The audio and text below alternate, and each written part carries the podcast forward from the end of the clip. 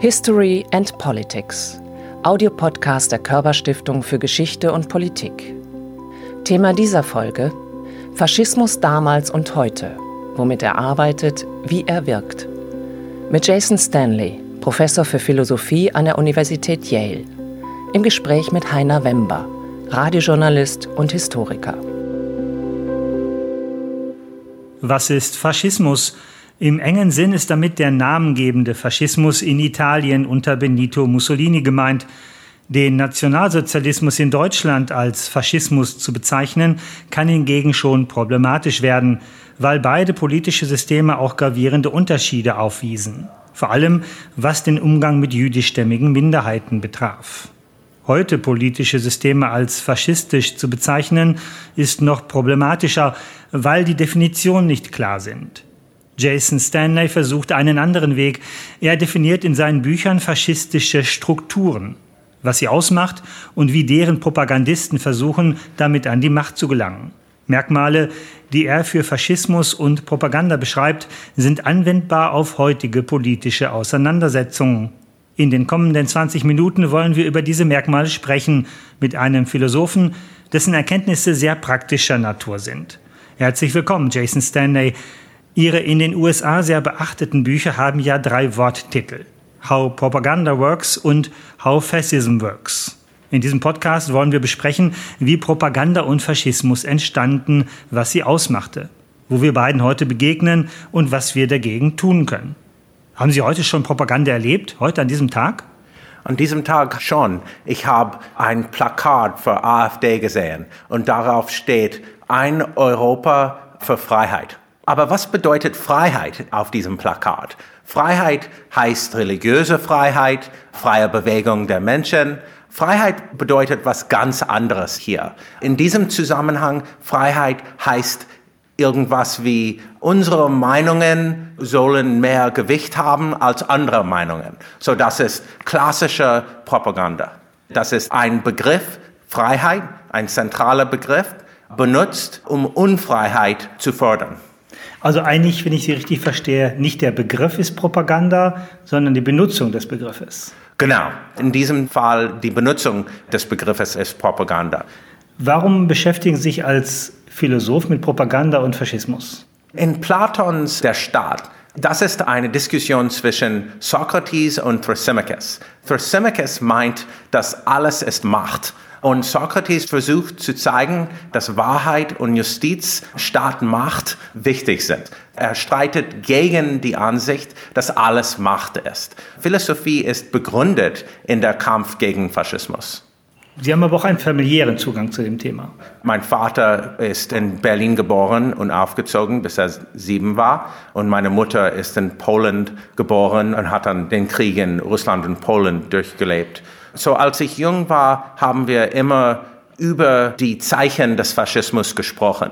Meine Eltern haben über die Sprachverwandlungen, zum Beispiel dieser Missverbrauch von Freiheit gesprochen.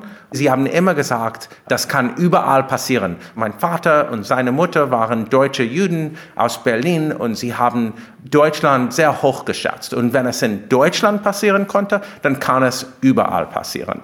Ihr Vater war ein sehr mutiger Mann, der sehr offen auch für Freiheit eingetreten ist, also eine sehr kämpferische Natur, während Ihre Mutter eher damit gerechnet hat, dass es ständig wieder neu passieren könnte und eigentlich schon immer die Fluchtwege gesucht hat, also eigentlich vor der Gefahr fliehen wollte. Ist das richtig? Das ist richtig. Mein Vater war ein Soziologe, Soziologieprofessor. Meine Mutter hat im Gericht gearbeitet als Sekretärin und meine Mutter hat unser Justizsystem angesehen, wie Minderheiten, insbesondere schwarze Amerikaner, behandelt würden und hat Ähnlichkeiten gesehen. Sie war immer konfrontiert mit amerikanischer Faschismus, würde ich sagen. Unser Justizsystem wird benutzt, um unsere schwarzamerikanische Bevölkerung zu unterdrücken. Mein Urgroßvater war Oberkantor an der Fasanenstraße Synagoge zwischen 1912 und die Zerstörung des Synagoges in Reichskristallnacht in 1938. Wir haben ein Bild gehabt auf unserer Wand meiner sechsjährigen Großmutter Blumen in Hand neben Kaiser Wilhelm auf die Treppen von Fasanenstraße Synagoge am Tag der Eröffnung. Ich habe gelernt, dass Faschismus eigentlich ein kommunistischer Kampfbegriff war in meiner Jugend. Da wurde alles drunter subsumiert, was nicht kommunistisch war, einschließlich der westlichen Demokratien. Und Sie sind aus der DDR? Nein, ich komme aus dem Westen. Aber trotzdem haben wir es so beigebracht bekommen, dass man fein unterscheiden muss zwischen Faschismus, vor allen Dingen dem italienischen Faschismus, und dem Nationalsozialismus. Es gibt vom Institut für Zeitgeschichte Thomas Schlemmer, der sagt, im Kohlenkeller des Faschismus wirft Hitler einen wesentlich dunkleren Schatten als Mussolini, Auf weil es dort keinen Holocaust gab. Auf jeden Fall. Meine Antwort ist immer, Oswald Mosley hat keinen Holocaust befordert. Ich meine, es gab viele Faschisten in den 30er Jahren, die nicht Hitler waren. Hitler war eine sehr extreme Version. Faschismus ist immer auf Ultranationalismus basiert, aber Antisemitismus, und Rassenhass, also Rassenlob ist immer zentral für Faschismus. Aber Hass und Massenmord ist nicht unbedingt dabei. Was gehört denn unbedingt zum Faschismus? Faschistische Regierungen sind sehr unterschiedlich. Wenn faschistische Ideologen zur Macht kommen, dann machen sie verschiedene Sachen. Meine Interesse ist Ideologie, die benutzt wird, um an die Macht zu kommen. Ich betrachte Faschismus als eine Strategie. Und Faschismus hat zehn Teilen nach meinem Buch, wie Faschismus funktioniert. In faschistischer Politik sagt man immer, unsere Vergangenheit war groß, wir sollen keine Schande haben über unsere Vergangenheit. Früher war alles besser. Ja, genau. So wie Mussolini das römische Imperium erneuern wollte. Genau und heute AfD sagt, wir sollen stolz auf unsere Vergangenheit sein. Und das ist einfach normal. Trump, Make America Great Again. Sind beide für Sie faschistisch, sowohl Trump als auch die AfD? Sie benutzen dieselben Strategien. AfD benutzt diese Strategien.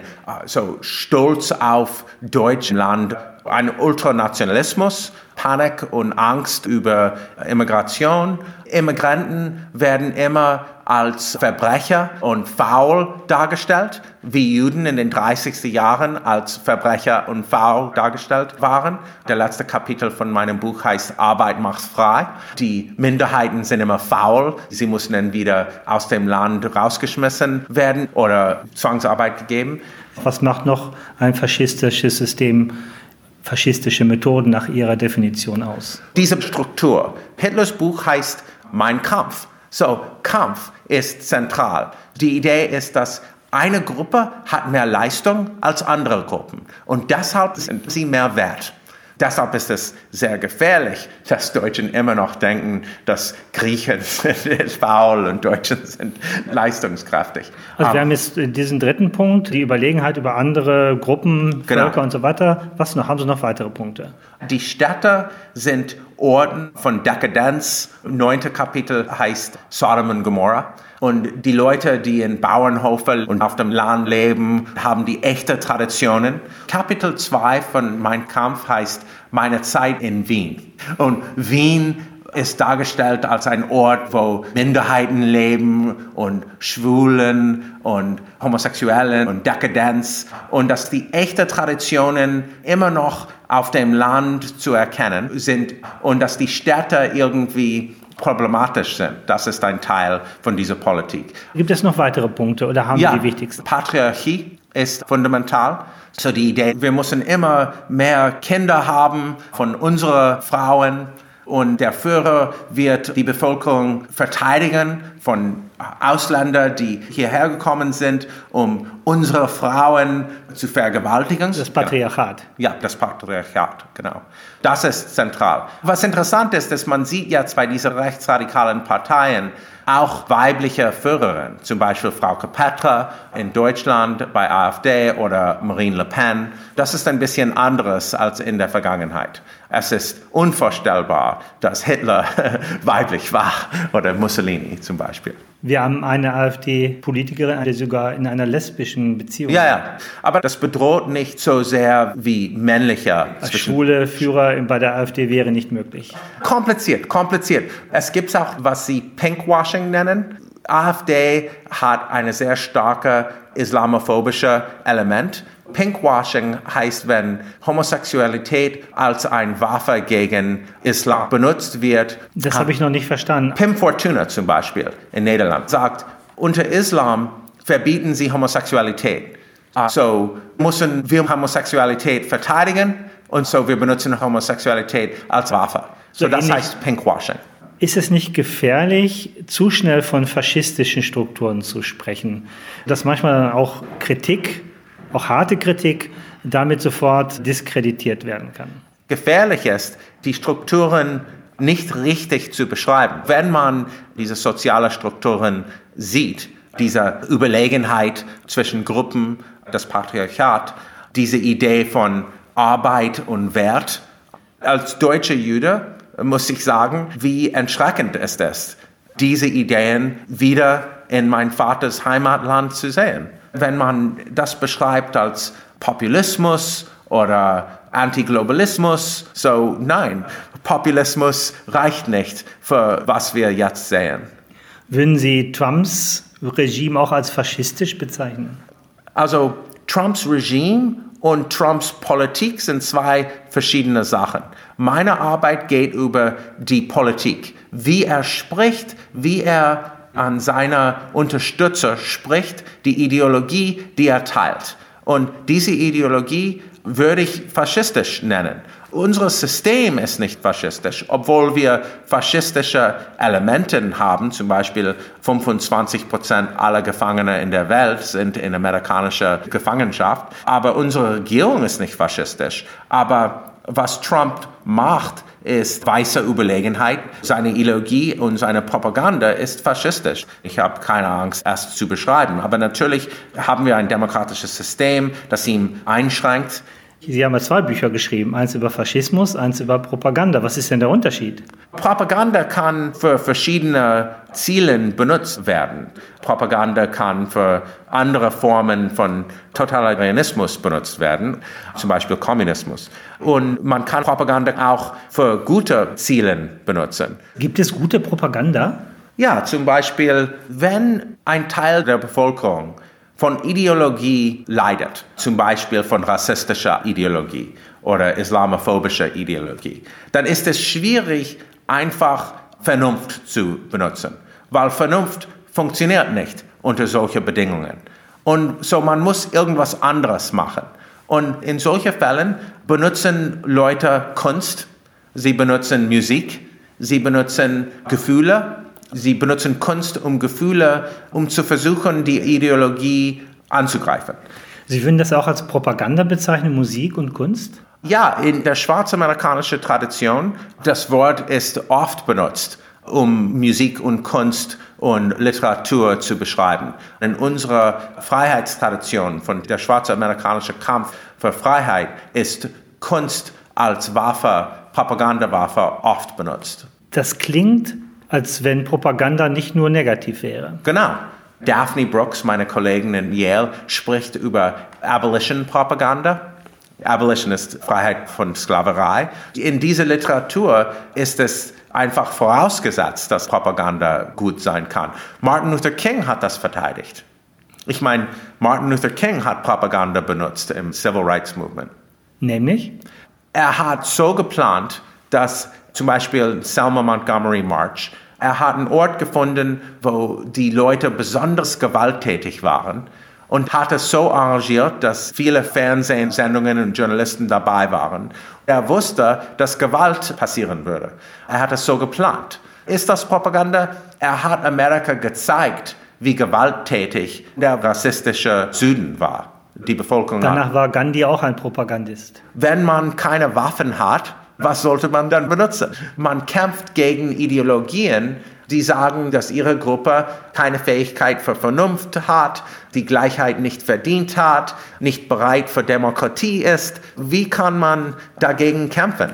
Man muss durch das Gefühl operieren. Sie sind ja nun ein Spezialist, Mr. Stanley, in den Fragen, wie Propaganda wirkt. Was kann man denn dagegen tun? Gegen Propaganda? Das ist eine sehr wichtige Frage. In letzter Zeit glaube ich, viele merken, dass wir ein Problem mit Rechtsradikalismus haben.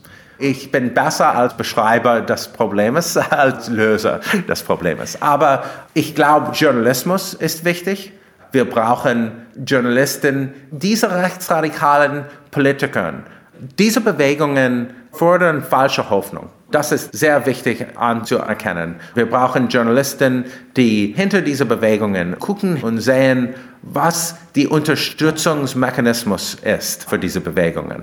Social Media hat drei Wirkungen. Einmal ist es kürzer, hm. die Botschaften sind kürzer, es geht schneller, dann fehlt häufig die Intensität, die Substanz und es ist eine unglaubliche Breitenwirkung, die Social Media erzielen kann. Was kann man tun, um die Pressefreiheit zu erhalten, die Freiheit der Rede und gleichzeitig vor Hetze zu schützen vor yeah. Propaganda und Faschismus? Propaganda geht immer mit der neuen Technologie. Goebbels wollte, dass jedes Haus ein Radio hat. Und jetzt sehen wir Facebook und Twitter und WhatsApp.